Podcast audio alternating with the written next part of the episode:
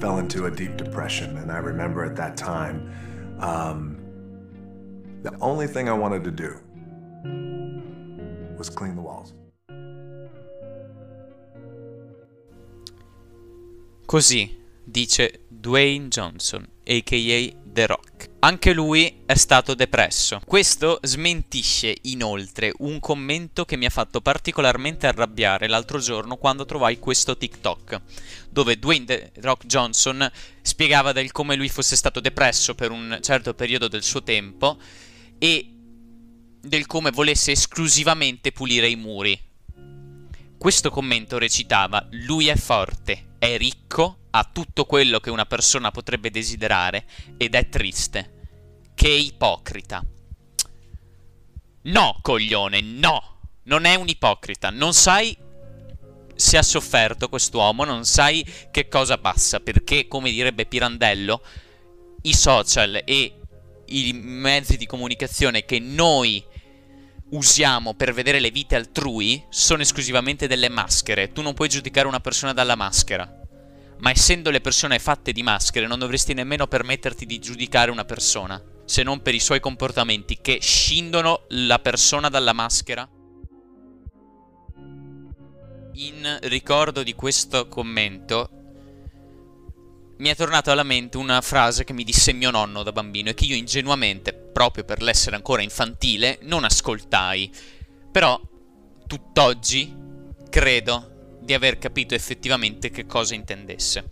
Lui mi disse, guarda Gian, che tutti mettono i pantaloni allo stesso modo la mattina, intendendo che indipendentemente da qualsiasi cosa, da soldi, da etnia, da ceto sociale, da religione, tutti rimaniamo e rimarremo uguali.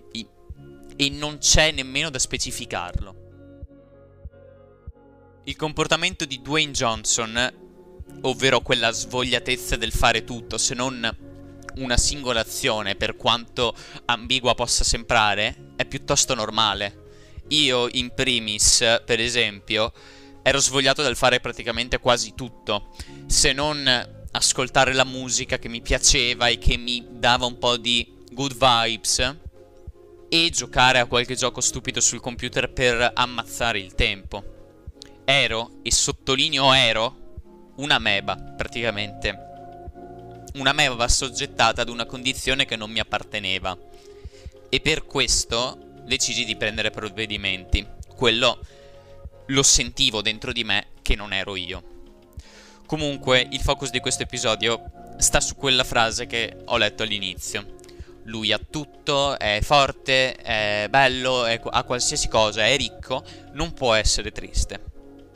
Io credo che dovrebbero fare una raccolta di stronzate per poter mettere questa sentenza come prima e farla firmare a tutti, giusto per presa visione. Ognuno piange ognuno soffre, ognuno ha dei brutti periodi. È l'essere umano. E qui non puoi cambiarlo.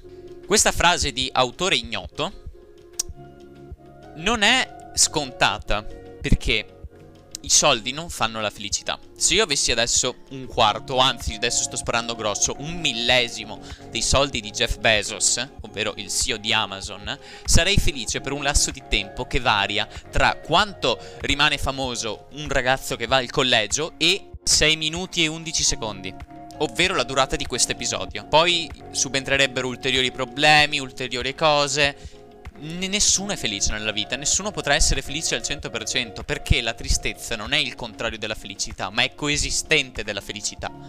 Tipo Joker e Batman, Joker che dice a Batman tu mi completi. Non è stupida come cosa e anzi ha molto senso. Possiamo dunque, infine, affermare che tutti sono tristi. Indipendentemente da qualsiasi cosa. Basti pensare ad autori, vedi Van Gogh, o Florence Pug, l'attrice che, che, ha interpretato la protagonista di Midsommar, ma che dopo il lavoro si è trovata depressa. Consiglio inoltre la visione di Midsommar perché è un capolavoro, oserei dire, di cinema, nonostante sia un po' crudo e disturbante. Comunque, consiglio anche a chiunque si trovi in questa, in questa situazione di ascoltare vari autori e soprattutto di scindere la musica triste e di praticamente non ascoltarla più. Spesso è quello ed è quella forma mentis che ci butta giù con un'ancora. Consiglio Kanye West e Kid Cudi, di cui vi lascio qualche nota di seguito.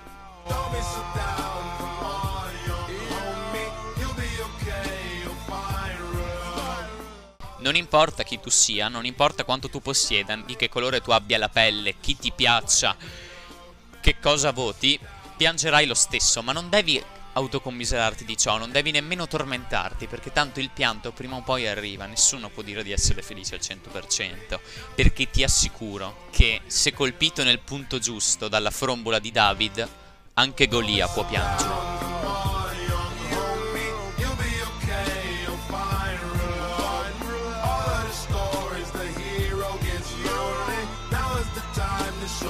your man.